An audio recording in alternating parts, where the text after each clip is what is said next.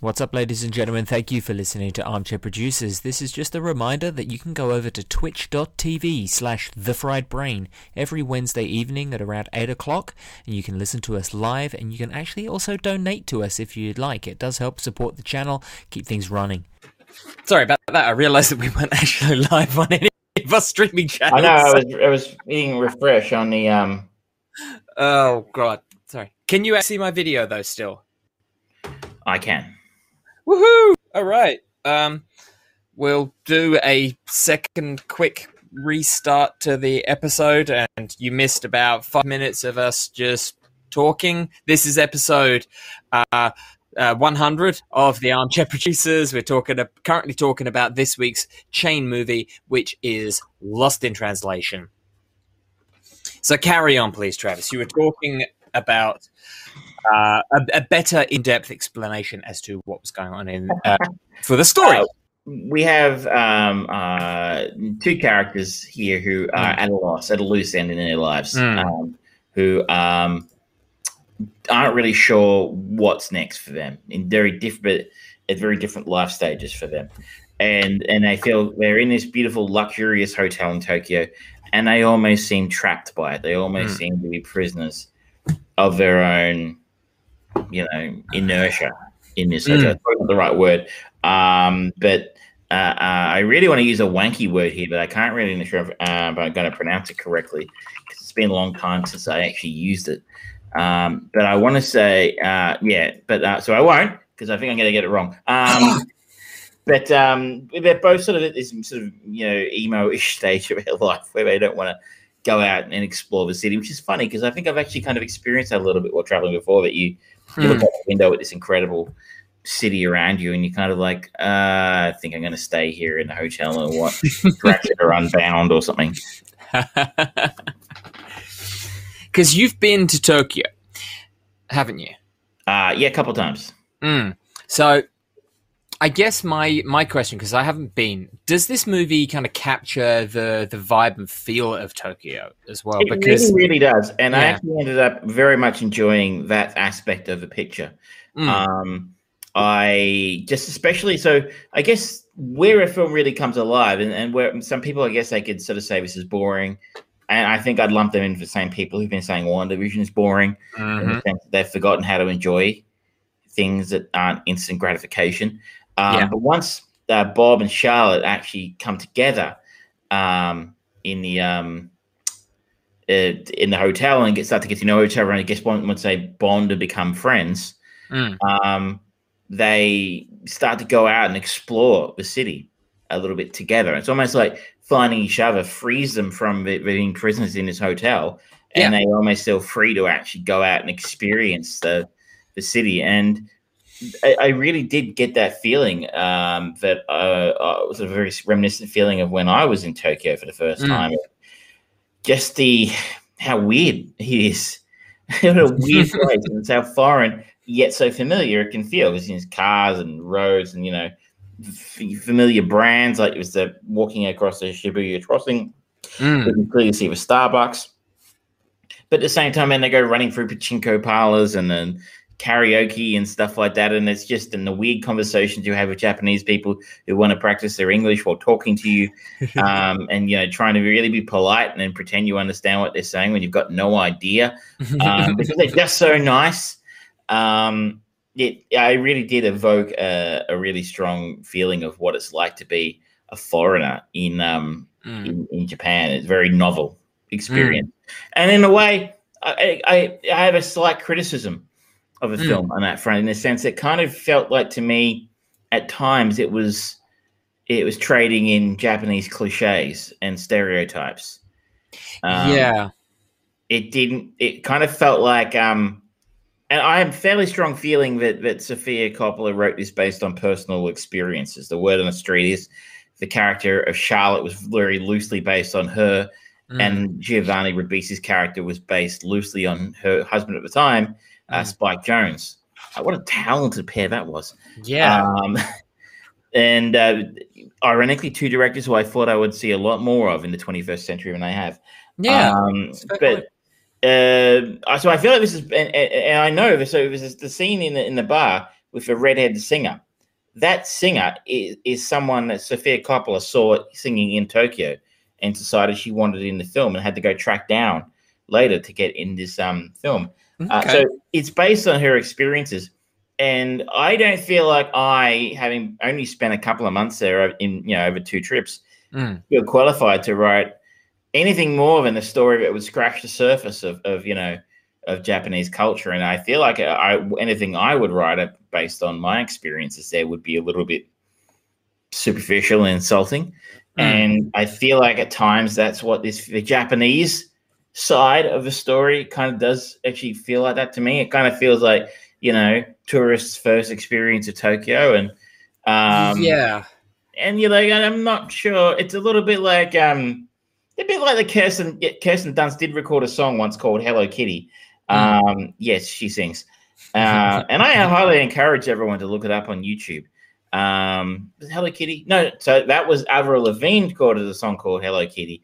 uh, Kirsten Dunst recorded a cover of i'm um, Turning Japanese, potentially the world's greatest ever song about masturbation. Um, I, am not lying. no, I know. That's why I'm laughing. um, so, and they both sort of deal in these superficial, you know, uh, cliches about Japan, kawaii culture, you know, mm. pachinko parlors, arcades, yada yada yada. Mm. So while I did get the feeling of like, oh, when that moment where where Scarlett Johansson's wandering around through the arcade watching the guy playing with the drums on the arcade machine, mm. I watched friend of a show Patria uh, uh, playing "Let It Go" on one of those things once, the, uh, yeah. the song. Um, and I was like, oh, yeah, I remember what it was like being in one of those arcades because it's a Gen Xer. You're kind of like, remember arcades back and in the day. Yeah, I, but... I kind of agree with you. It it does feel like almost um, a creature of of two movies that you never actually get to see the other one. It does feel like a kind of a genuine slice of the tourist experience of Tokyo, but that world is not necessarily the all that Tokyo is. That's that's kind of the world that tourists are shown. You don't get you really don't see anything of a day-to-day life of someone living and working in Tokyo because you've got this person who's just living on the dime of her husband, who's bored and going around and seeing tourist things, and you've got a bored former movie celebrity who is as soon as he gets to the ho- uh, hotel everyone is meeting him and, and shaking hands bowing and doing that very very high level uh, hospitality and customer service kind of thing, which is not how people generally treat one another.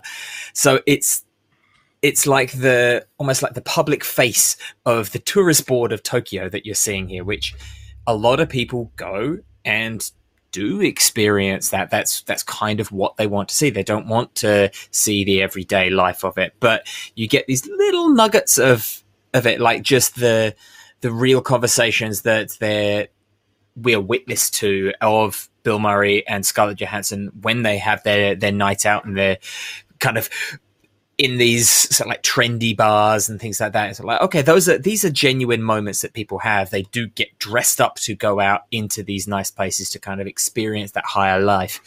But you don't really get anything of, I guess, repercussions or ramifications for any of the characters in this movie or the world. It's very much this kind of surface level thing that I think the way that we are introduced to both our lead characters is kind of the point of it. They're both bored with what they're surrounded by. They're both, you know, that one of the first interactions that they have is Bill Murray saying to her, I'm planning a prison break. And she says, okay, I'm in. And then the next time they meet, so like we're going out. And it kind of does almost feel a little bit like a prison break movie, but for the soul rather than a literal kind of getting out of this legitimate and I kind of feel there's an element of white privilege in here. I know it's just getting yeah. a little bit more political, perhaps, than we intended. Um, but in the sense that you have to, I mean, one has to acknowledge their white privilege when they're in Japan. I think. Um, Mm-hmm. It, there is a privilege that applies to you. I mean, it's the only place I've actually had someone give me the finger because I was white. Um, and it's probably the only place I've ever been where it was very obvious I wasn't from around there, right? So, Mm. um, you know, where people will, you'll be in bars and people will walk past and go, Gaijin, you know, which I've always said, if you imagine if someone that ha- did that in Australia wanted past someone in a bar they thought wasn't Australian and said, foreigner, Yeah. um, that would be not cool. But apparently, that's not so so not so uncool in Japan to call someone a foreigner. Um, I wasn't offended. Um, I was quite amused. But um, the white privilege in the sense that like Scarlett Johansson can just wander into an Ikebana class and have someone start showing him how to do Japanese flower arrangement. Mm. And they can just sort of waltz through Japanese society, and everybody can give them a pass and go, "They're white," you know, right? They don't know anything about what's going on.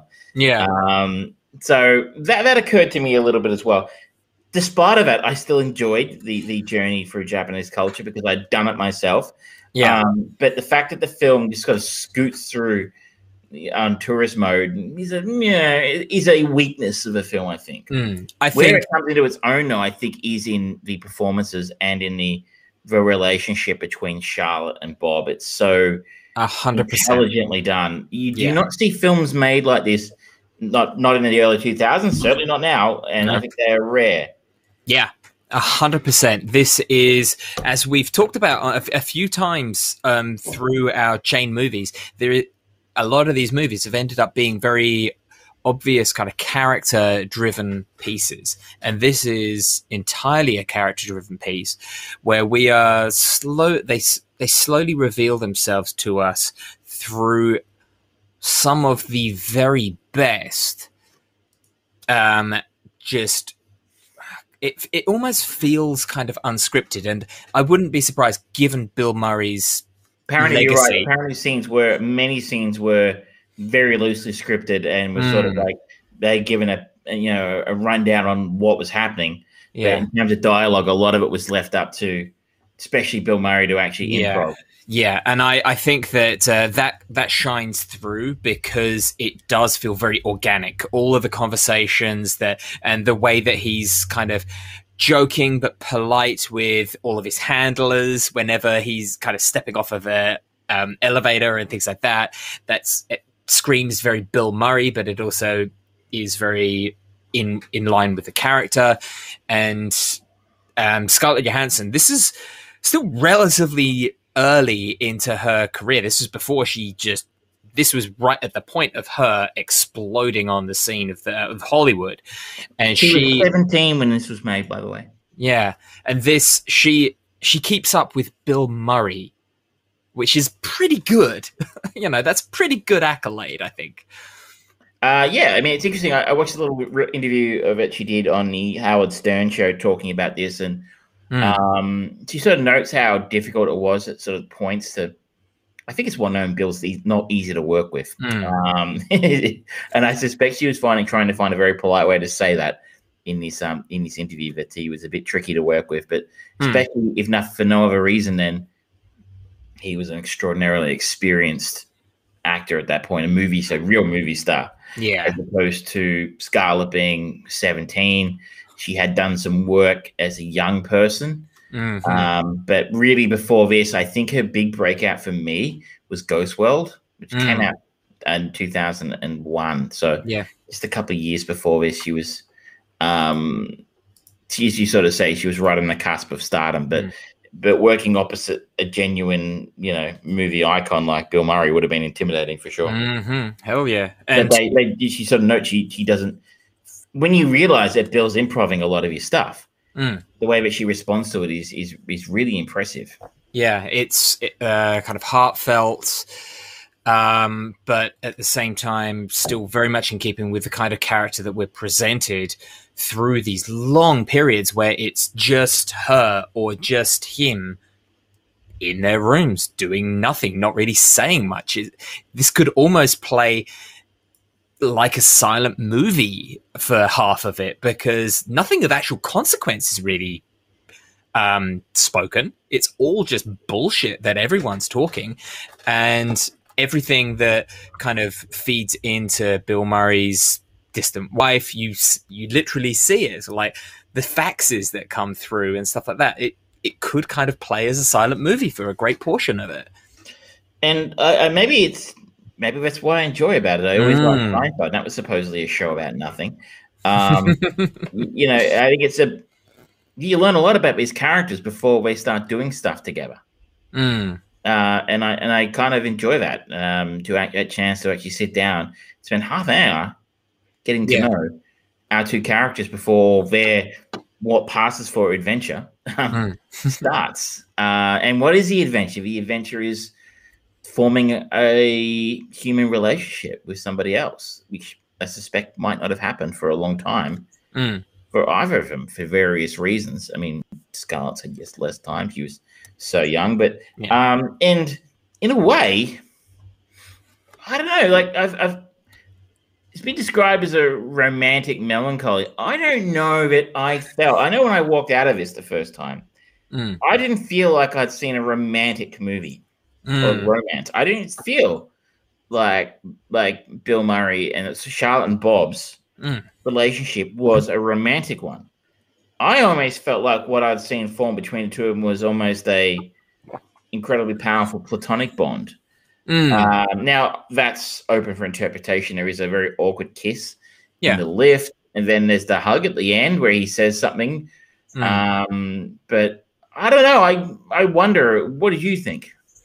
I I never really saw the romantic side of it. It is a very very close bond that they um, develop, and it's something that I've got a sort of association with or experience with when I was traveling around Europe. Stuff there were people that I would be um, just randomly be in the hostels with, and I'd have these deep, meaningful, very honest, open conversations, and we wouldn't really kind of talk about or introduce ourselves. It would just be sitting there in the dining hall or whatever, and or in the bar, just having a drink, and we'd just start talking about it. So like, you know what I did, and you just have this kind of instant fast friendship that means so much in the moment while you're there, and then you kind of drift away. I am of the opinion that these two had this very, very intense platonic travelers bond, I guess, and probably didn't think about each other too often, or just every now and then, like whenever they happen to see something about Tokyo, they go, "Oh yeah, I remember that. That was they were a highlight for me. I remember Charlotte. I remember Bob." Um, but the the big thing for me, the the tag that I find kind of hard to really quantify is this is qualified as a comedy, and yes, there are funny elements, but it's I don't know if it really warrants a true tag of comedy. Comedy is a very broad description, though. Yeah, but um, I can get it. I mean, there are some genuine jo- laughs in here. It's it's amusing in parts. Mm. It's it's kind of I, th- I, think that a lot of the comedy for me comes through with very a lot of the stereotypical stuff, like the smash to shot of Bill Murray being head and shoulders taller than everyone else in the um, uh, the elevator or the the shower not quite reaching high enough for him. Those kinds of things. And going on a Japanese games TV show that was.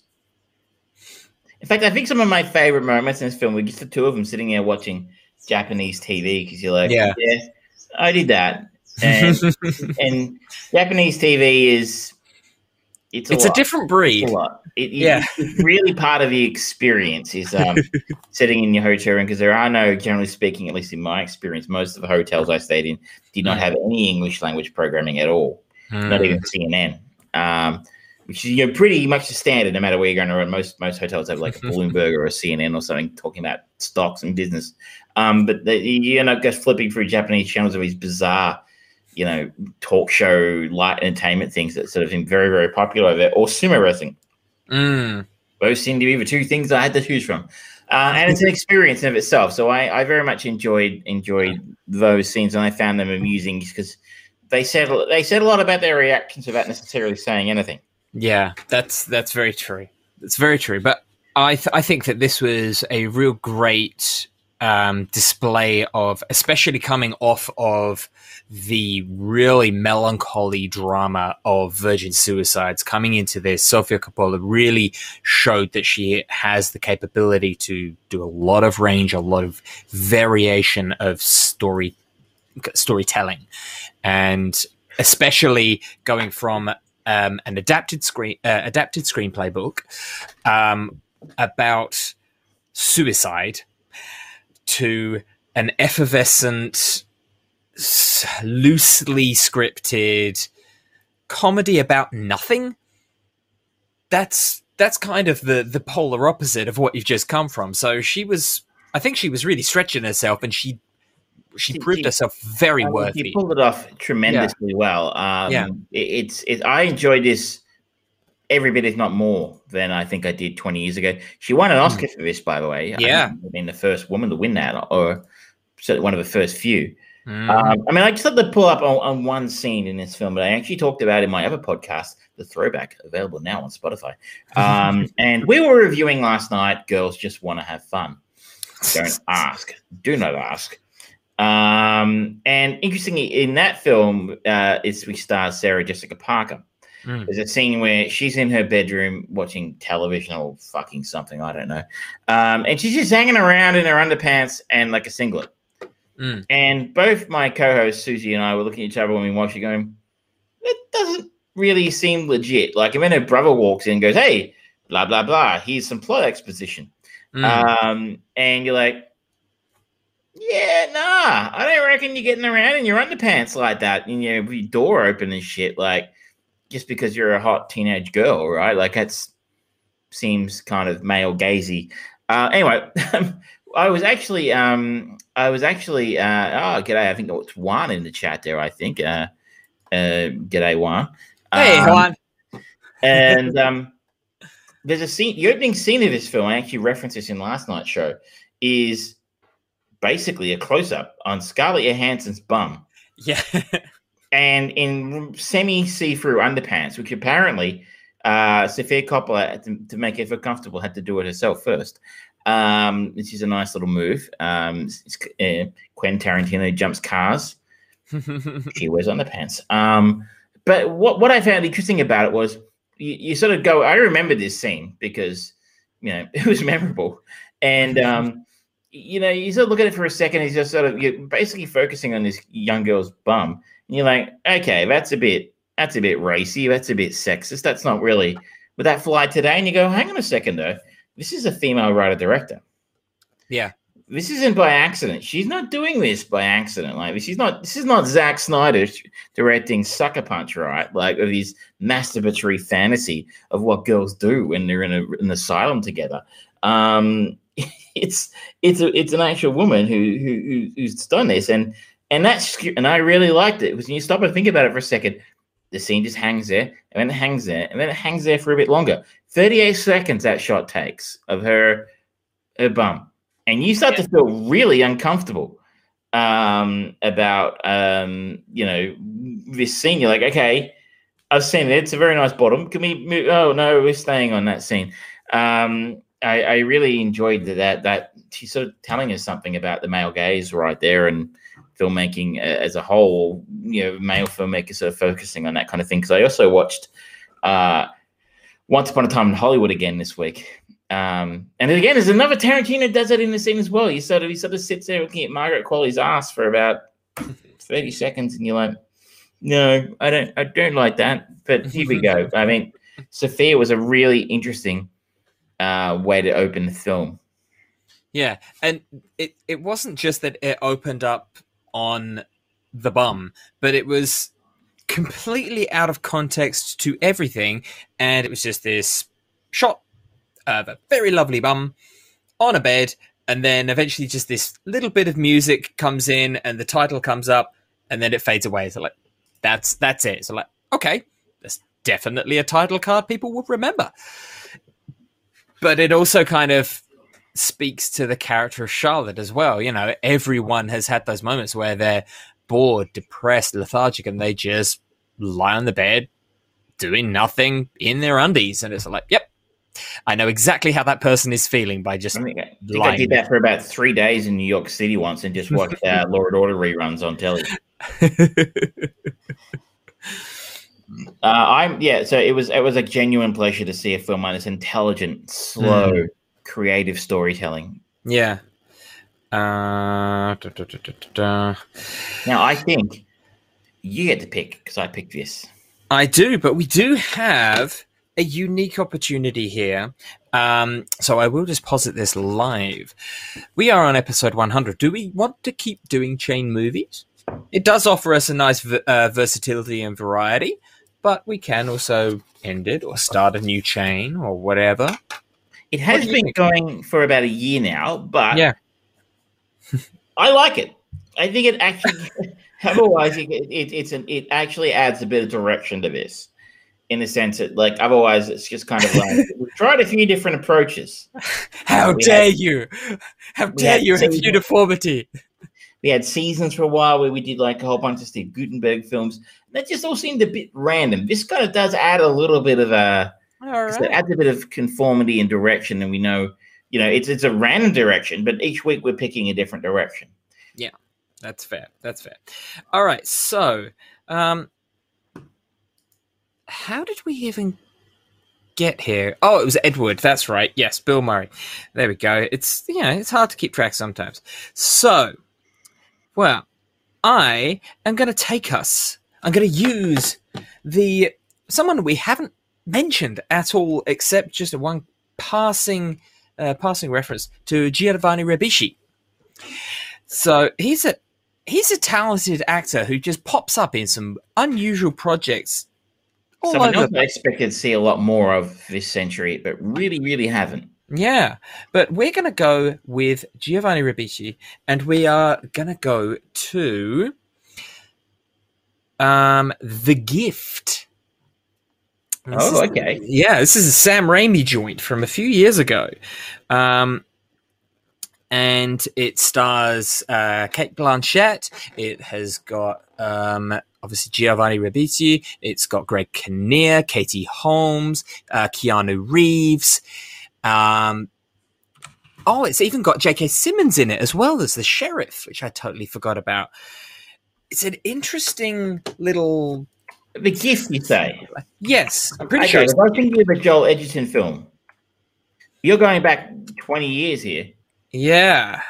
So this is an. Oh, I remember oh, this thing. This thing's a giant pile of shit but it does afford a lot of interesting, a lot of places to go. Places to go, and it was written by Billy Bob Thornton as well.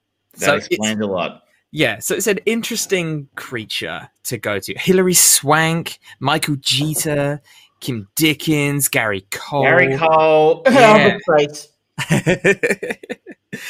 so that is where we're going. I'm not it's not the worst movie in the world. No, it was just like I remember when it came out, we're sort of expecting a lot of it, and you're like, yeah, that was really that was kind of kind of crappy, but um, but not you know, Revenge of a Teenage Vixen from Outer Space crappy. That's true, and uh, not Death Machine crappy. No, well, I, I, don't think we've plunged those anywhere near those depths since. Yeah. Now that said, I did watch uh, Girls Just Want to Have Fun. you just you're just torturing yourself for no reason there, I didn't pick that. It was on the wheel. Yeah, never trust a wheel. We had a wheel of Heigl, and that was just hundred percent. once. We only used it once.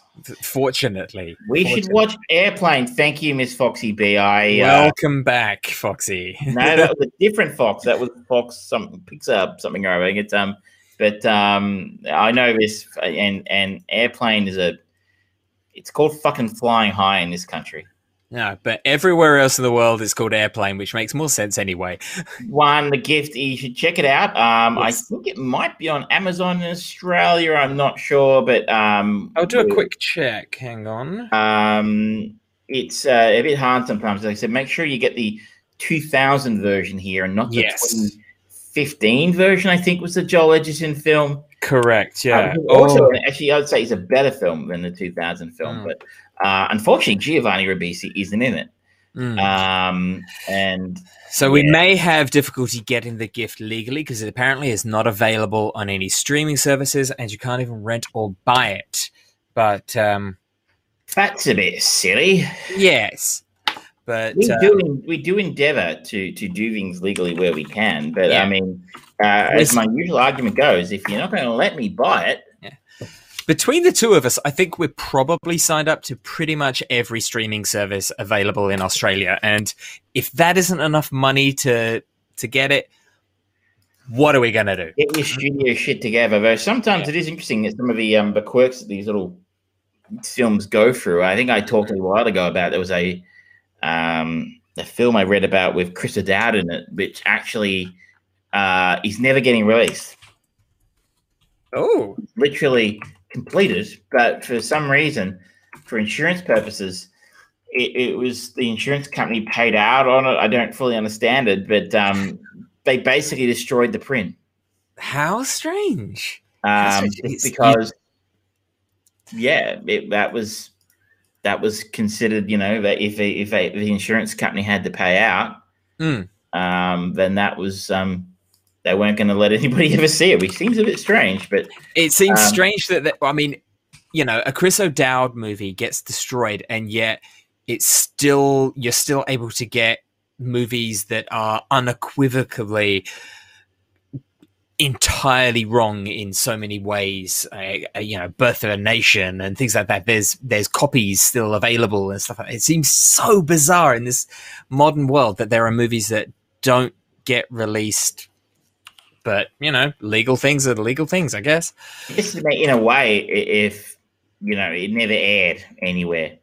Um, now if i'm wrong people i'm sure i read that somewhere. I can't remember Mhm. the name of the film um, but if I if you if you think i'm wrong tell me i'm wrong. Um, and hello I- chewy southpaw.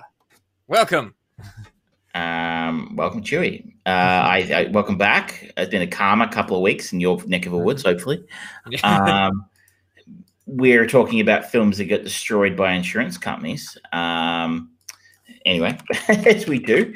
Um, but yes, uh, it is frustrating Hmm. that you know you can't. There are certain films you still can't access. But what I was trying to get to the point um, how Um, dare you was that sometimes that's why these films can't be like. Let's say the original Yeah. film comp- distributor went broke, and it's not clear who owns the rights, and these Hmm. things can- I always tell the story when I went to the um the uh the Melbourne Film Festival got to be 15 years ago. Um uh, they were they had a special on George Romero's films. He was the he was the focus was on him and he was a guest of a festival and I sat right behind him at a screening of Dawn of the Dead which was pretty fucking exciting. not bad, not Um, bad. but the thing is that they came out and they did a talk, and they actually the festival people were like, we went to the film's distributors and we offered to pay on our dime to make a new print, to get a new print made of the original, of the original, you know, whatever, you- the original negative yeah of the film, and they said no. it's so weird. I, I I get why some things just aren't available in for certain reasons at certain times, like the acquisition of Fox by Disney.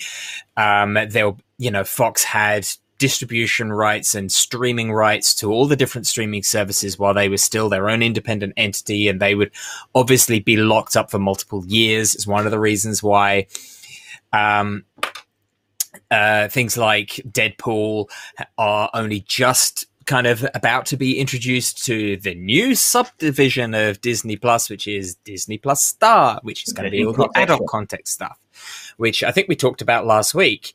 Um, you know, with we're probably going to see if, if there's going to be a new movie or TV show, The Punisher, that's probably where it's going to live because no one wants a PG Punisher. Um, so timelines and things will expire eventually and then they will get consolidated in different places but it's one of the benefits of disney is the fact that they are owning everything themselves they will be able to showcase everything eventually whereas warner brothers they don't really care about that and their hbo max service is not available anywhere but the us and they still have these long-standing rights agreements with Fox and all of that stuff. One second. I think the dog wants to be let in. So this is the annual or weekly tradition on the show where the dog is allowed into the room. That's Archimedes. He's Yes. George. I'm Mr. Colin. Welcome to the show. yes.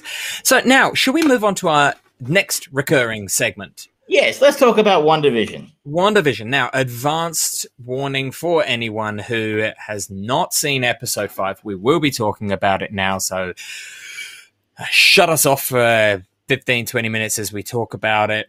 Um, but most people seem to be watching it, and now that it has taken on, included more of the more up to date, um, uh, you know, or more in line with normal MCU more, more people are watching it, I think, now. Um, because it certainly seems to be that people who didn't like the first couple of episodes are going, "Oh yeah, I really like it now." It's like, okay, late on the train, bastards. As long as they got there, I guess we should just be happy. But um, yeah, this is also a very this new episode is called "On a Very Special Episode." Mm-hmm. Uh, Wanda addresses Vision's worries as he grows suspicious of the neighbor's strange behavior, uh, and things are starting to get pretty fucked up in Westview. Yes. Westview. Um, we learned last week. We saw what's going on outside. We've got Sword doing their thing with mm-hmm. scientists and and and you mean doing sciencey stuff. And they've picked up the uh, the TV recording of the, the TV show that's going on the sitcom. Mm-hmm. Um, they've tried to infiltrate, and we saw how far that got them. With um, Monica given the uh, the boot um, we we saw the guy try and get in through the drains, and that didn't have any more success. Mm-hmm. Um, we uh, this week they tried a drone. That didn't really go well for them either. No, it did not. Um, but this is definitely um, one of those, I guess, in many ways, you'd kind of simile this episode because it is episode five out of nine for this for this current season. If it is just going to be going on for more, but um, this is like the almost equatable to like the Red Wedding from Game of Thrones, where it was that mid season. So like, what the fuck?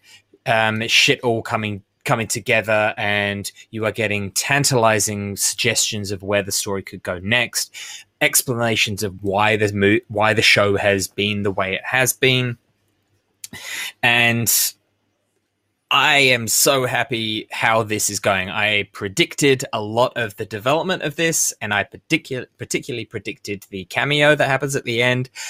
Um, we all knew it was coming, though.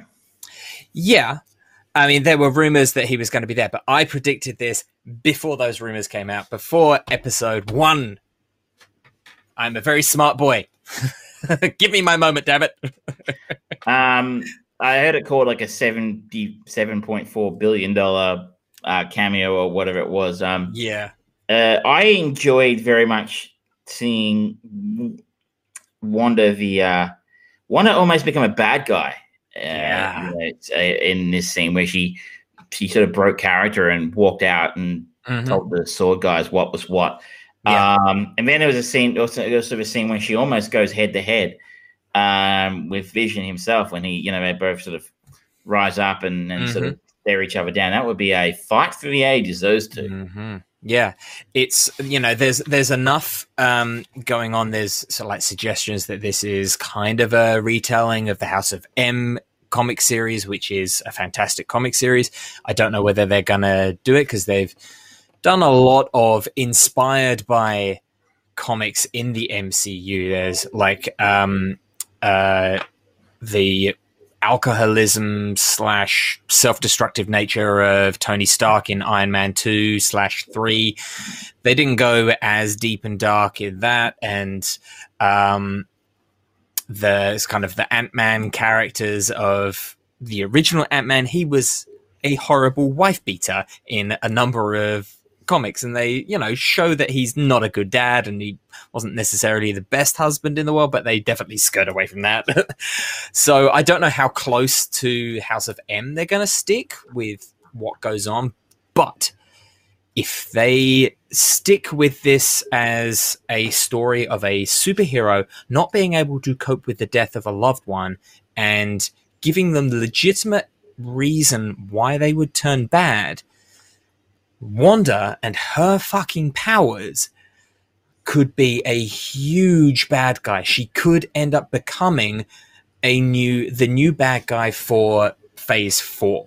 because much like how in the Batman Chris Nolan movies, at the end of the first movie, we had um, Gary Oldman saying, "Oh, what about escalation?" And of course, you got the Joker as the main bad guy in the second one, and then you got Bane, and it's the ex- escalation of psychological warfare versus literal physical warfare of the third one. You had one very, very physical, domineering bad guy in Thanos for the first ten years of MCU.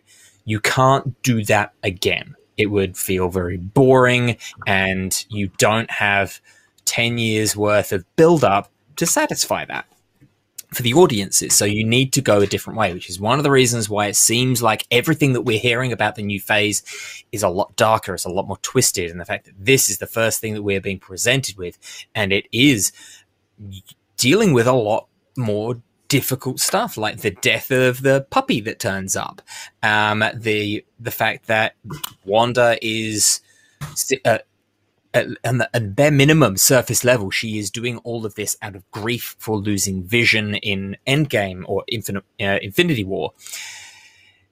It's all a lot darker stuff than what they've been traditionally u- using as material in the mcu and the fact that they are bringing up stuff that goes out elsewhere. It's they I I doubt that they will go as dark as I want them to. But I'm really enjoying what they're doing so far, so I'm in it for. I'd like to quiz Juan here. Juan says I rewatched all of it. And episode five at the end is the only part of it I enjoyed. Are you saying Juan that you only enjoyed that part of episode five, or the end of episode five was the only part of a series you've enjoyed so far? Mm. Um, the other thing, I mean, I, I read an article yesterday um, called "All the Easter Eggs." That you have and you've missed in the series so far. Mm. Um, and there are, I guess, for better for worse, all sorts of different things they're sort of referencing and setting up there. Mm. Uh, one thing that I thought was interesting was a set uh, a, a, a, indication of a character called the Grim Reaper, mm. uh, whose helmet appears in in a scene, an animated scene in the uh, in the show. Um, and I think he's the kind of guy who could be a a villain who has a long history with the Avengers. Mm-hmm. Potentially could be something um, they could use. I'm, I'm with you. It could definitely the way if you think back to Age of Ultron, mm. um, which we've talked. I mean, interesting how central that film has become now. Um, that that Wanda was actually kind of set up as a villain in that. Um, yeah. She was just under the um, control or influence of Hydra at the time.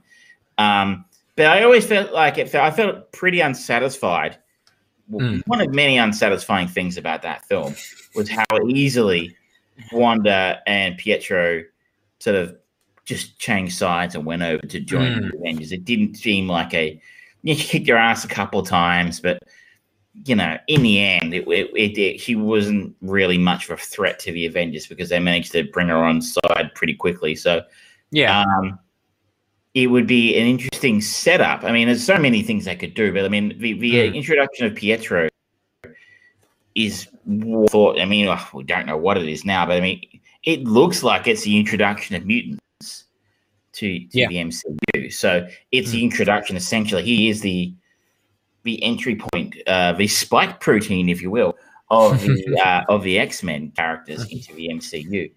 Mm. Um, so I did appreciate the fact that the obviously because the the the show within the show keeps on jumping forwards decades. That the decade that they were on was also queued up with the time period of those movies as well. So it's like okay, I like that. That's that's fair. The last time we saw him was in the the '90s interpretation of the X Men, and he turns up in the very Full House inspired kind of um, introduction and way that the um, the episode is kind of uh, displayed to us. I guess a what question for you? Mm. Um, one thing we used to do a long time ago. Mm.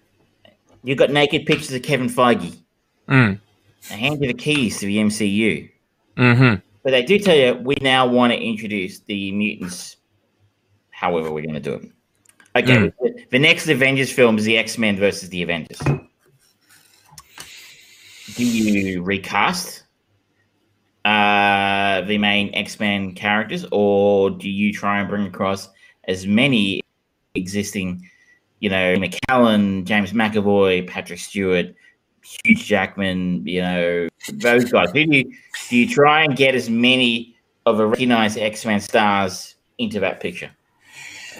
Um, hmm, I think that they're potentially going to kind of. I think that we're. Uh, there was an article I read online, and I think they're absolutely right. Um, Marvel and DC are kind of in another arms race.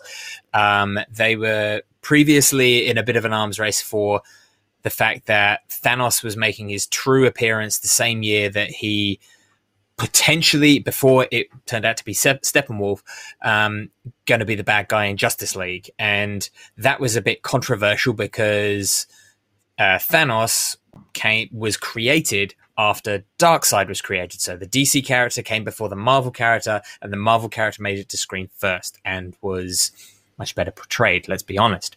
And now we're in a position where everything we're hearing about the Flash movie, there's multiple Batmans and things like that, and they're going to be going across different universes and things like that. And it feels like they're kind of doing the same thing again in the MCU, where I think that they are doing this. You know, the fact that it's not the same Pietro that we saw in Ultron, the fact that it was from a different universe, shall we say, it just instantly opens up the door that that's a thing. That's a thing that can happen. So they can pick and choose and they can go, all right, how much is it going to take to get Patrick Stewart, Ian McKellen, James McAvoy, Hugh Jackman, and all of those people back? Can we get them? Do they want to do it? Yes, no. All right, let's move on. Let's recast. Let's get let's recast and get another person in as a younger Wolverine so that we can uh, do you end up. can, can you do that? If I get if I can get Ian McKellen um, James McAvoy, James Marsden, fucking, I don't know. Uh, Kelsey Grammer wants to come back as Beast. I don't know.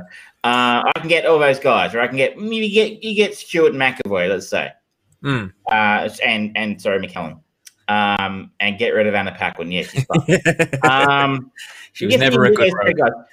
Do you is it is it all or nothing? You can um, you get can you cast you know uh, I don't know um, who was that guy who played Han Solo is um oh Alden Ehrenreich Alden Aaron you cast you cast Alden Ehrenreich as Wolverine or something and um and and try and just don't mention the war. I think that they they have a very important character that can play with that more than anything else in the DC canon and unless potentially they were to DC was to bring in Plastic Man, the only uh, the only character that can really do it for DC is Plastic Man because of his broken brain. For Marvel, they have got Deadpool, where he has already name checked the two different actors playing um, Xavier in within the Fox universe. So the fact that he is being brought in, he is going to be continued on as part of the MCU. He is the only person that can be that literal member of the audience that goes, "Oh wow, this is so confusing. You don't know you, but you two, I know you two because I was at the bar." And he he can be that bridge, and he can kind of write people out through witty comedy if he want if they want him to. And i think that they could potentially use that as an option for getting rid of some of the characters that are sort of like okay well james Marsden, we didn't really get a chance to see him truly take on this cyclops character. The guy that was cyclops in the the young x-men movies mm, didn't really do anything we can just write out Cyclops and we can start a new one, and there can be a silly line about, "Oh my god, a third Cyclops! This is stupid. How how how do you have three Cyclopses? Is that is that uh, you know one Cyclops? of you know, do you do we have to call you Triclops now or something?" And That's in the He-Man movie. Triclops was a He-Man character. Exactly. there's the there's the next carryover. but you know, some something like that, and then it's like, okay, business as usual, carry on they have a lot of avenues where they can play with this. If they if they are even going to try and unify the universes, because they could very well just keep them as different universes, and you've got two characters that can jump from one to another, three kind of. You got Wanda who can obviously bring characters from other universes in some way, shape, or form. You've got Doctor Strange, who can travel to the different universes, as is very evident through his performances, and the fact that it's the Multiverse of Madness is his sequel. And you've got Deadpool, who can who is capable of breaking the fourth wall and talking directly to the audience about it. They've got plenty of options to keep them all or delete them, and it would be really funny if they did delete them because they would be able to bring Crisis of Infinite Earths to the screen before DC does. Really, I, I really hope that's on. I hope. I mean, I hope that's on their agenda somewhere. I really do. Like, I mean, someone, someone's whiteboards. Um, mm. because I mean, if anyone can do it, Marvel can. Mm. They've, they've proven they've got the they've got the runs on the board. Absolutely, uh, it'd be fascinating to see where they go next from here. I'm in, I enjoyed this episode very much. Mm, yeah, uh, but I've enjoyed all of them, so that's a shock to anybody who's a regular listener. How dare, um, it's how dare you have a consistent thought? Uh, it's just so deep and well mm. thought out. Um, mm-hmm. And I also enjoyed uh, uh, my uh, friend who I watched the episode of my, um, this week's WandaVision with did point out it was interesting to see Elizabeth Olsen appearing in a show very heavily influenced by uh, Full House, which of yeah. course starred her sisters, and we were kind of like, "Would yep. be cool they made a cameo?" But yeah, we should we should be so lucky. It would, it would, you know, it could be just a blink and you miss them in the background. They're part of just residents of Westview. That's all. Or something all, like that. it would be, it would, it would be interesting. I assume they're too busy smoking crack or something um, to, um, yeah, to to uh, to get involved in, in anything as piddly as as a you know uh, as a as, you know a TV show like um well, they, need, they, need they actually own the house that um, that uh, Heath Ledger died in.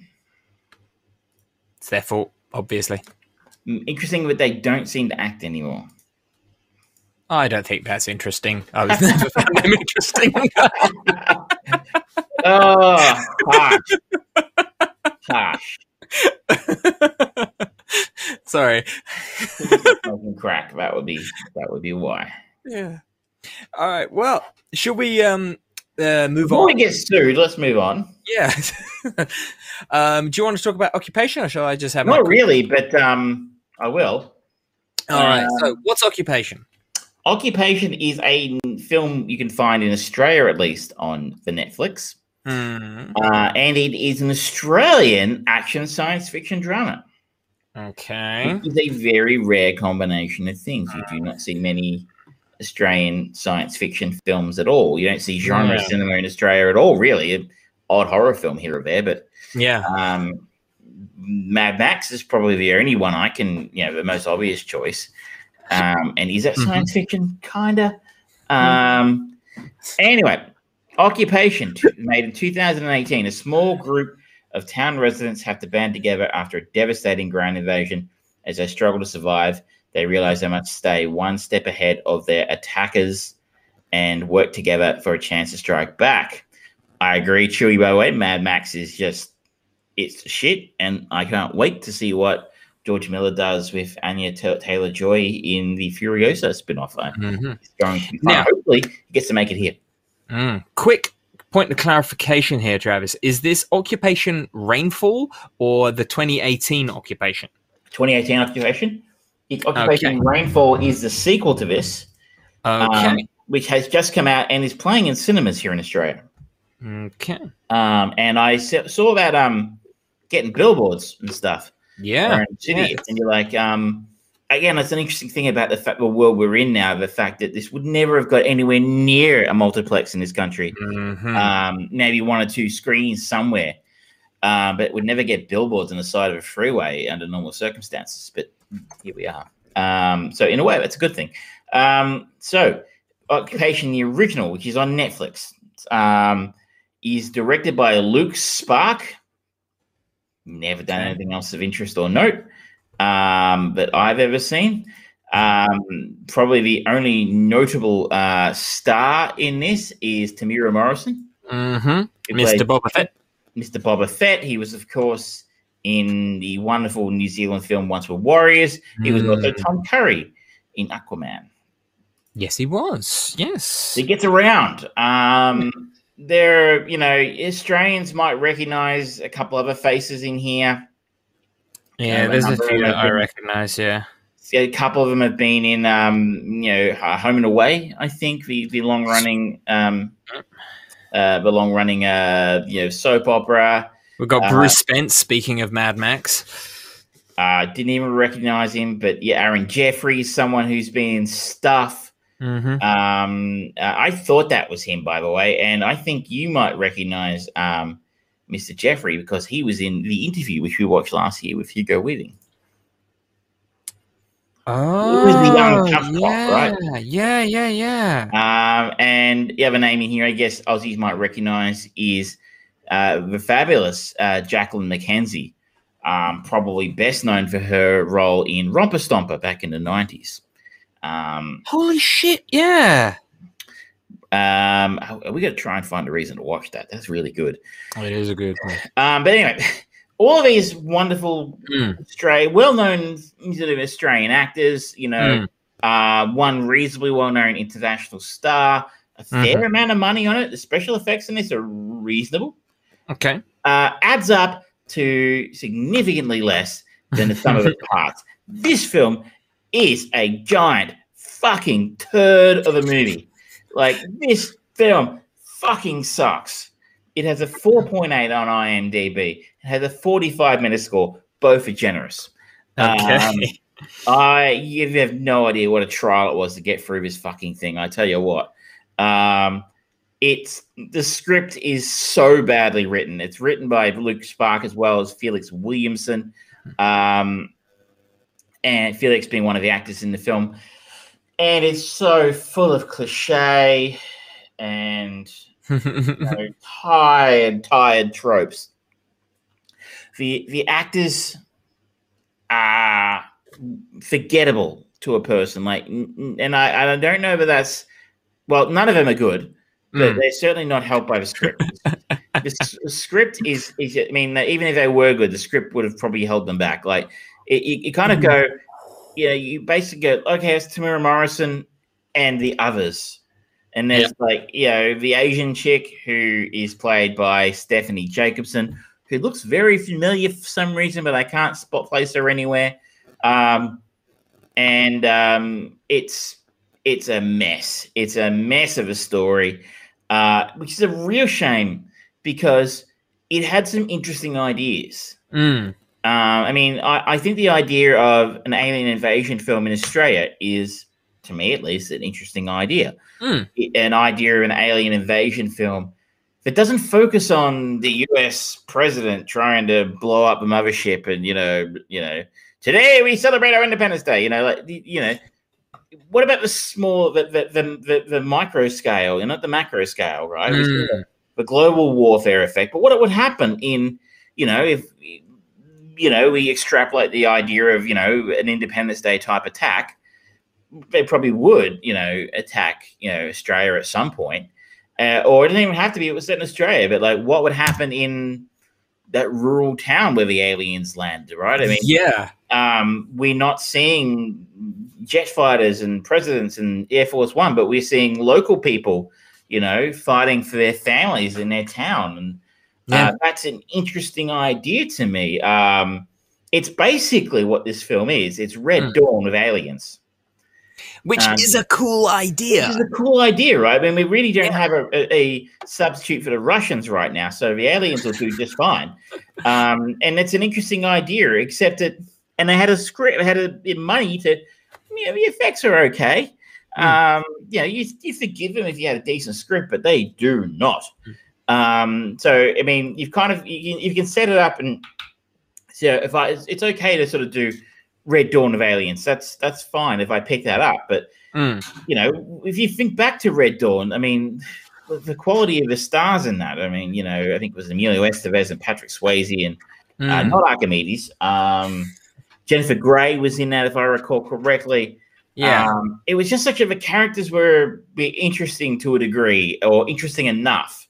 yeah. I mean, it was basically a dumb '80s action movie, but the characters, you're you're invested in the character struggle to some degree because everybody's so anonymous in in uh, in occupation. You know, you're kind of like, hang on a second, is that the main dude or is that another dude? Oh no, sorry, that's another dude. Like, I mean, I, I just struggle to remember who any of these people were, what their motivations were, what was going on. So essentially, Temuera Morrison, for example, Mm. half his family were taken prisoner by by the aliens, and that's kind of his motivation.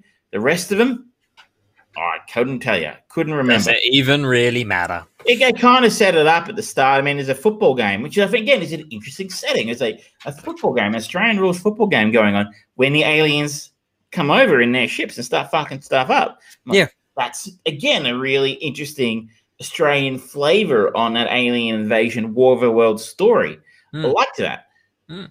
but they instantly just sort of make it such a mess that scene, and they there's so many different characters with so many different things going on. You different relationships, and you just haven't spent enough time with them to, to understand it or care. Mm. That when someone gets shot, you're like, I don't know, I don't care. I don't really remember who that guy was. Um, so anyway, Incidentally, uh, the original ending for Lost in Translation was going to be the opening of an alien invasion. I, I would be down with that. Like, you Mhm. know, Bill would, you know, sort of like Zombieland meets Independence Day. Oh, we just need to make that happen. Somehow, Occupation Rainfall, the sequel, has a 7.5 in IMDb. So it's I significant- I have a feeling that that's a process of limited options kind of thing. The movie industry needs people to start going back to cinemas. Well, that's what they really want. So it's like, oh yeah, this is better than nothing, right? Right? Um, it, well, it, you're going to see if that flattens out as more people see it. Um, uh, The sequel has Jason Isaacs in it. Um, so they've obviously got. I mean, I, I'd read that that actually the film had done well enough on on on Netflix to to get a reasonable budget for the sequel, and we've got Well, it only made like thirty-five thousand dollars in its initial run, the first one, on a budget of six million. again. I feel like all of its success have come from Netflix. Yeah, yeah. I would not be surprised if Netflix funded this. I, I don't know. And that will end up back on there as soon as they've got Ken Jeong in this as well, which is interesting for a science fiction action film. Mhm, We've got Vince Colosimo, who's quite a well known Australian actor again. mhm. Um, I yeah, I just read a story in the paper. Says I, I'd never heard of the first one, and I'm like, oh, that's interesting. I'd never heard of the original Occupation. I again, you just don't see many genre films coming out of this country, and I Yeah. I do like to support genre films when they happen. I mean, Yeah. um, I'm trying to think of is it Daywalkers was probably the last one I could think of. It's going back to Daybreakers. Daybreakers, and that Yeah. had Ethan Hawke in it, and that was really, really good. Yeah, I know a lot of people didn't like it, but they're I wrong. enjoyed it. I enjoyed it. That, that Um, Willem Dafoe in it as well. It It was did, and, and was that was done by the, Spierig Brothers, who also did a really good one in the early 2000s called Undead. yeah, Um, they also did Predestination a few years ago. that was pretty good. Excellent. So, genre films can come out of this country if they're just a little bit rare. And unfortunately, look, if you if you saw the posters for the f- second one and go, oh, I'll go and check out the first one, be Mm. warned, it's not good. It's not good at all. It's a slog, yeah, a real slog. I'll I'll check it out. I'll be curious Eventually. your thoughts because we all know I am the drunken curmudgeon of the show. I'm the contrarian, so I'll probably like it. Keep it interesting. All right. I think you mentioned you were talking about Brooklyn Nine Nine. Yeah. So um, the latest season available on Australian Netflix dropped at the beginning of this week, and I consumed all of it, even though it was a short season, which is very annoying. I hate it when they do short seasons.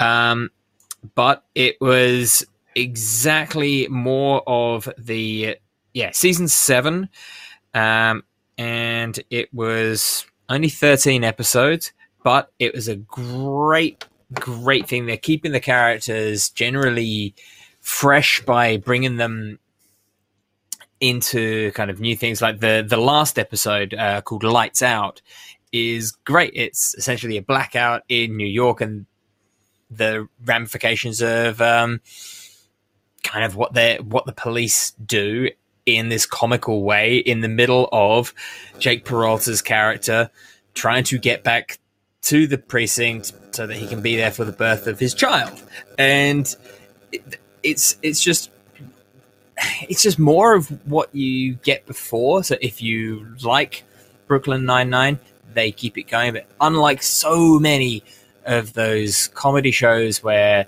you get like maybe four, five seasons of really good stuff, and then it just kind of goes, okay, this is boring, this is shit. You're kind of invested in the characters are developing, developing interestingly, and they're being put into these new, uh, new scenarios that are good and interesting. And there's one, uh, an episode, I think it's in season eight, it's not out here yet, where Jake Peralta gets to essentially live out his Die Hard fantasy, and it's like, cool, I want to see that. um, so I've not really got much more to add to it beyond what I already said, but every single one of the characters just does really well, and they play with a lot of the stereotypes of a lot of action movies and action shows, and just point out the stupidity of those scenarios in good ways that just make you kind of feel like I get that. I've watched it could be anything from fucking Columbo to any of the Bruce Willis action movies. There's just infinite amounts of possible piss taking, and it's not parody style of flying high airplane kind of things, not the Abrams um, kind of parody movies or anything, but it's just kind of pointing at something, going, "Yep, Jake Peralta loves this." He gets to do it and it's not as good as he expected. He's seeing the the obvious lie that Hollywood has presented and stuff like that, but it's done in a fun way. I've never watched any of Brooklyn Nine Nine. Um, what's a comedy you might compare it to? Hmm. I think Cherry Cherry's a fan. I think yeah. Uh, season seven has just come to Netflix. Cherry, feel yeah. free to to chime in with a. Uh, yeah, uh, what what would you think is a simile for, for Brooklyn Nine Nine, Chewy?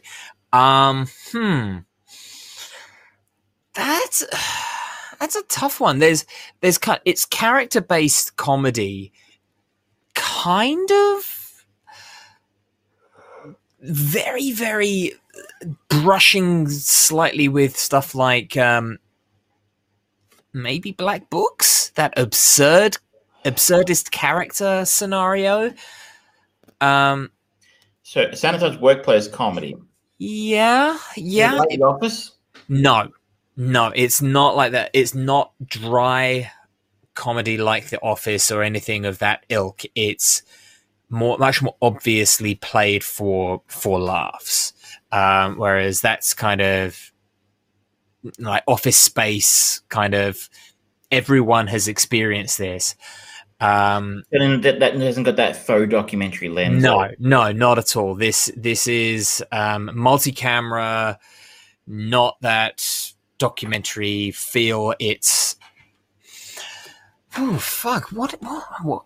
I'm gonna see what IMDb uh, suggests as an alternative because I really don't know. It's in in some ways similar to um, like how uh, Palm Springs is kind of like Groundhog Day, but not really.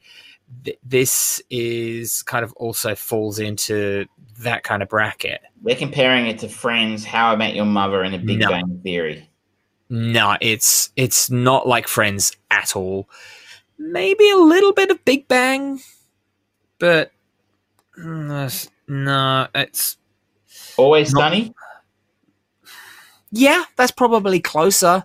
Um, yeah, I'd say, and maybe kind of community. Community, which, yeah, yeah. That that kind of thing is it's closer to what it's like, but generally speaking, all the things that it's saying you might also like are completely wrong. They've got some really good shows in there, but um, Lucifer, Black Mirror. No, it's it's it literally has like, Black Mirror in there. Yeah, it's it's nothing like a Black Mirror episode. Nothing. it's very strange. It's, it's like an anthology series. So yeah, my main turnoff has always been that I don't particularly enjoy Andy Samberg's comedy. It's always very mm. broad, very dick joke, fart joke, yeah, focused. But that said, I enjoyed him very much in Palm Springs. So yeah, it's like it's more of the early elements of Palm Springs Andy Samberg. It, he doesn't have quite the the level of maturity that he has in Palm Springs, so you probably get tired of it pretty quick. I shall have to try it. Are all seven seasons on Netflix? Yeah, yeah. But if you don't like it after the first first episode, you won't like it because it definitely hits its tone straight away, and it kind of goes, "Yep, this is what we're shooting for." And this is this is all that we're going to do. And it just does that. And i think uh, chewie is very very on the money saying it's got a postmodern comedy style that's very much referential to pop culture and plays with stereotypes. That is he's a man with words. He knows how to use words. He's got the, he best, the best words. words. he has the best words. And yes plenty of dick fart and sex jokes. Wow i think i'm going to hate it but i'll check it out. Yeah, it's, it's worth i think 22 minutes an episode, I think, is how long they run. It's you so little to choose from these days. Yeah. But yeah, so that's that's just Brooklyn Nine Nine. Did you have something else? No, no, I didn't. I would like then to transition, and I'm going to talk about something quickly. Goodness me! That I had a go at this week, but I I, I didn't think I was going to finish Occupation. I got about halfway through and I said, "Yeah, no, I'm out." um, but then this afternoon I had nothing to do, and I was mm-hmm. um, in a bad mood, and I thought, "Fuck it! What a perfect time to watch the second half of a movie I didn't much like the first half of." Torture um, yourself properly. Exactly. I mean, you know, I'm, what about some more misery? That'll do a job. Um, so, but cats. I, sorry, cats. no, goodness, no. Um, maybe for a dare. Um, but I um, I this that was the second half of occupation. But yesterday evening, I thought I'd seen around some uh, reviews and stuff for the new Amazon Prime uh, sci-fi romance thing called Bliss, starring Owen Wilson and Salma Hayek. Okay.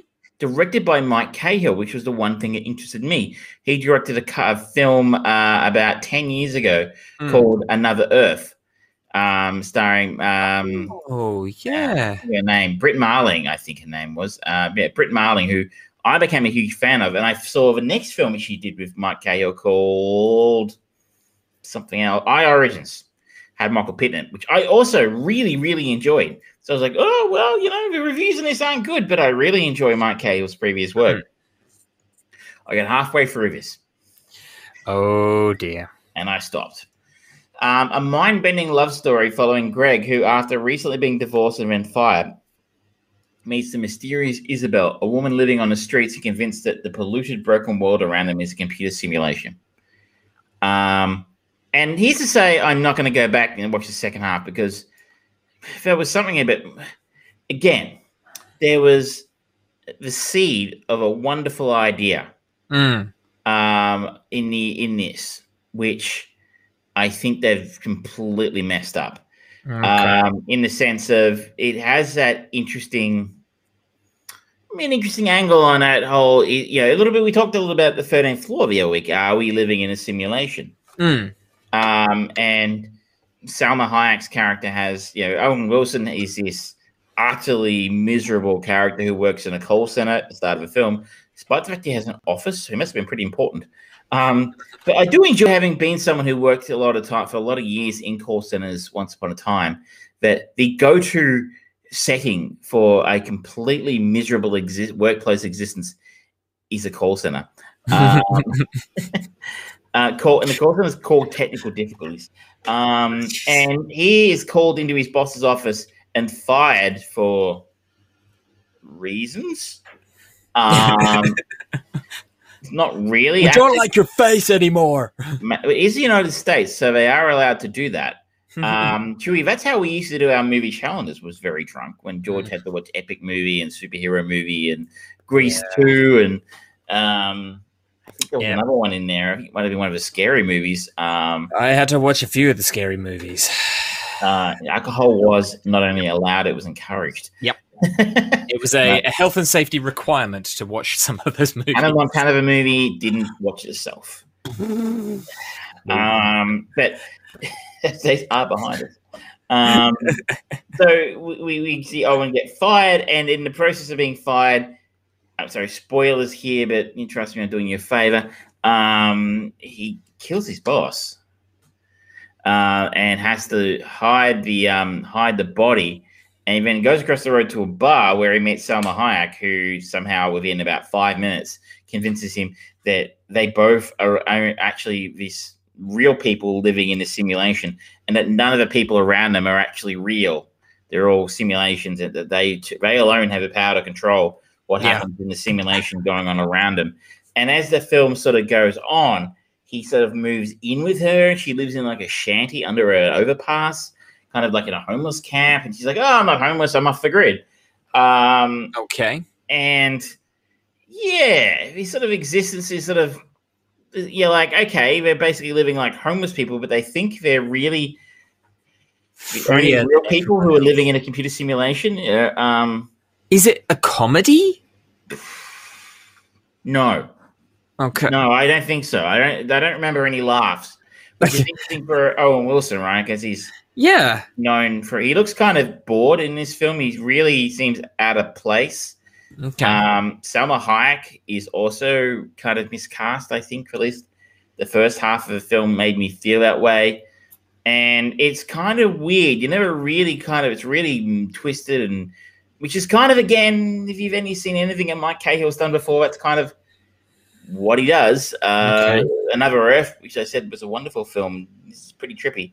Um, so it's kind of a, it's, it's a weird, messed up kind of story.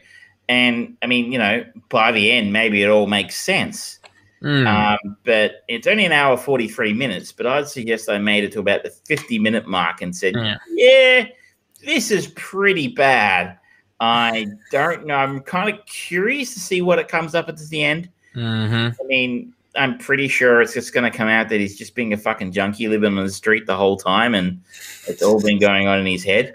Yeah. Um, It's sitting on 38 for a Metacritic score with 20 critics. So not doing well. it's not, and I guess if you put the title of science fiction on it, you'd be like Mm. expecting, and we get to set an expectation. I mean, you're probably thinking spaceships. Mm. Um, I guess you could file this in the more Black Mirror family of science fiction. yeah. I, Uh, you, it kind of sounds a little bit like um, Vanilla Sky kind of thing. Hmm. Yeah. Yeah. I, I, but I didn't. I didn't like Vanilla Sky. Mm, yeah. Um, and it's worse than that. Um, okay. so, but like, I guess again, it's like you have this nugget of an idea in there. You're like, I think I can see what he's going for after 50 minutes, at least, you know, 50 Okay. minutes worth of the idea. And you're like, that's an interesting idea. And you're exploring, you, I think you were trying to explore something interesting. So, points for trying, Mm. but you still failed. Yeah. Yeah. So, so look, if you're on, you're like me, and you know, you go, hey, sci-fi, that's interesting, and you go, you Salma Hayek, Owen Wilson film. Yeah. Yeah, we maybe we're going back into lockdown in Melbourne. Who the fuck knows? Um, please no, please no. you're not in Melbourne. It doesn't matter. but I don't Um, want to lose my job. Well, yes, but they didn't. They kept you working there before, so fingers crossed. Mm, Um, but um, it's uh, you know, if you're looking for something to watch, and you're like, there is a sort of fairly limited choice of things at times. You know, um, Mhm. of new stuff that sounds interesting that you want to watch. Do not be fooled by the A-listy sort of looking cast. Mm. yeah, regional. It's Uh, so it's so strange how like um Amazon and Netflix and all these platforms that are creating their original content movies, they can be really cool little nugget ideas, movies just well made, or they're just utter dreck. And it seems like they they haven't yet worked out a way of quality control. And I guess I don't believe and say it doesn't matter. that's a fair point. That's a fair point. But and not like- especially in the cu- current climate. But it doesn't matter because it's not like cinema, right? Where you're competing with yeah, in normal circumstances, you know, when when you DC film, when you Marvel film, maybe a Star Wars thing, you know, maybe a DreamWorks thing, you know, maybe a Minions movie, I don't know. Um, and you know, if someone if it come if a reviews will come out and go, Bliss is a giant turd, mm, and when some of you may see it and say it's a giant turd, word of mouth and the critics reviews, will really kill it in the cradle, right? People aren't going to go and see it when they could go and see the, you know, something higher profile that's got a, a better review. Yeah. On on Amazon, A, who reads reviews for Amazon films? Not many. Um, and if your friends have seen it, the chances that they're going to tell you about it probably again pretty slim because maybe they turned it off halfway through and switched on Tiger King again. You know, and that's going to be some that's something that um, you're never going to get really on any of the streaming services is any kind of rating system because they are not going to want to be associated with oh they've got shit movies. Look look at this movie on netflix. It's only got a th- uh, three out of ten. It's like no why are you even bothering streaming that? No one's going to watch it unless it's us torturing ourselves. Um, so it's it's kind of like that. after a refund because they didn't like bliss. So i mean i don't as long as it's content and yeah. i guess it does matter to the point where know, I guess the more I assume is some sort of someone at Netflix surely has a, a, dashboard that says, you know, a number of hours people spend watching a particular thing. Oh yeah, uh, that's that's what they want really, and uh, you know, the fact it's got two stars in it that people recognize is probably going to do the job. Yeah, it's going to get enough people in the door. Um, but people know. are just going to watch it with their foot and play on their phone for the whole thing, and then someone's going, "Oh, did you watch that Salma Hayek thing yesterday?" And I go, "Yeah, I don't remember what it was about." Yeah, it's it's the same thing with all of the um, Adam Sandler movies. Uh, yeah, there's there's a small group of people that enjoy them and would just have them in the background just so that they feel like they've got company. Even so, if it's yeah, we, we, we three four years ago now, like it was it, that Netflix was becoming a direct to video, you know, of the 21st century, and I don't think it's hurt them. Yeah, all, all all the streaming platforms are really kind of being hurt, and it certainly doesn't help the fact that production of new new content is extremely difficult to do these days. But still, they you kind of feel like, all right. I think every single one of these companies is going to have be developing some kind of contingency plan should this ever happen again. Fingers crossed it doesn't, or should it just continue or continue to get worse? I mean, one thing I've noticed, and mm. maybe you've noticed it as well, mm. is there's a significantly bigger spotlight now mm on international content on the streaming platforms than you ever saw before. Oh. Like it's really plugging to me like Brazilian shows and German shows and Japanese shows. And yeah. they wouldn't be on the front, you know, the front page with big banners, yeah. you know, uh, 12, 12, 18 months ago, right? Mm. It they they were there. If you wanted to watch Dark, it was there. Yeah, but, just looking you know, at looking at the um, my um, Netflix right now, it's got trending now. You've got Space Sweepers, The Equalizer, Cobra Kai, um, Superstore, Legend of Korra, The Office, Bridgerton, Fate, oh, Katherine Heigl, Firefly Lane, Big Bang Theory, Parks and Rec, Outside the Wire. It's it's a lot of Netflix exclusive stuff that's that's very international, shall we say? And that's, that's talking about theory about like actual international films like Parasite, obviously mm. kind of very high profile. But man, like actual, I mean, obviously Netflix makes content in a number of different countries. I don't know if they've made anything in Australia, actually, to be honest. But um, mm. um, some of the other streaming services have. I, I, know Stan certainly has made some Australian um, local mm. content, the Romper Stomp of a TV series and that kind of thing. Mm. Um, now, Netflix absolutely should be forced to make content in Australia the way TV stations are, but you know, we'll wait and see if that ever happens. But I imagine I know they're, they're obviously making content in other markets that are a little bit bigger than ours. Um, but it's interesting now that I guess their actual English language content is running a bit thin. Mm. Um, so they've kind of put a bigger focus on the stuff they've been making overseas, mm. which maybe their us, their English speaking market, would have passed over. Yeah, and um, I mentioned it last week. Of you know, more we're probably going to see when um, all of those renewed shows from a year, a year and a half, two years ago would finally come out, like Sex Education, The Witcher, um, probably even stuff like The Boys on Amazon.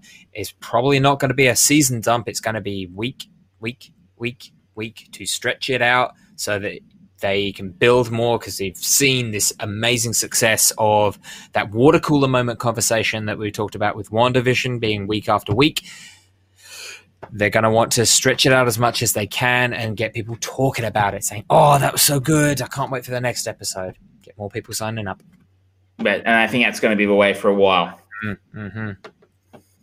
Did you have anything else you wanted to talk? I had nothing else. I have put my uh, my reputation as the curmudgeon online. I've bitched and moaned enough tonight. There you go. You have backed it up, sir. You've backed it up. Thank you to Chewy, for Juan, uh, for Miss Foxy for joining in on the chat. It's always nice to see people actually interacting with us and hope we interacted back. That was good.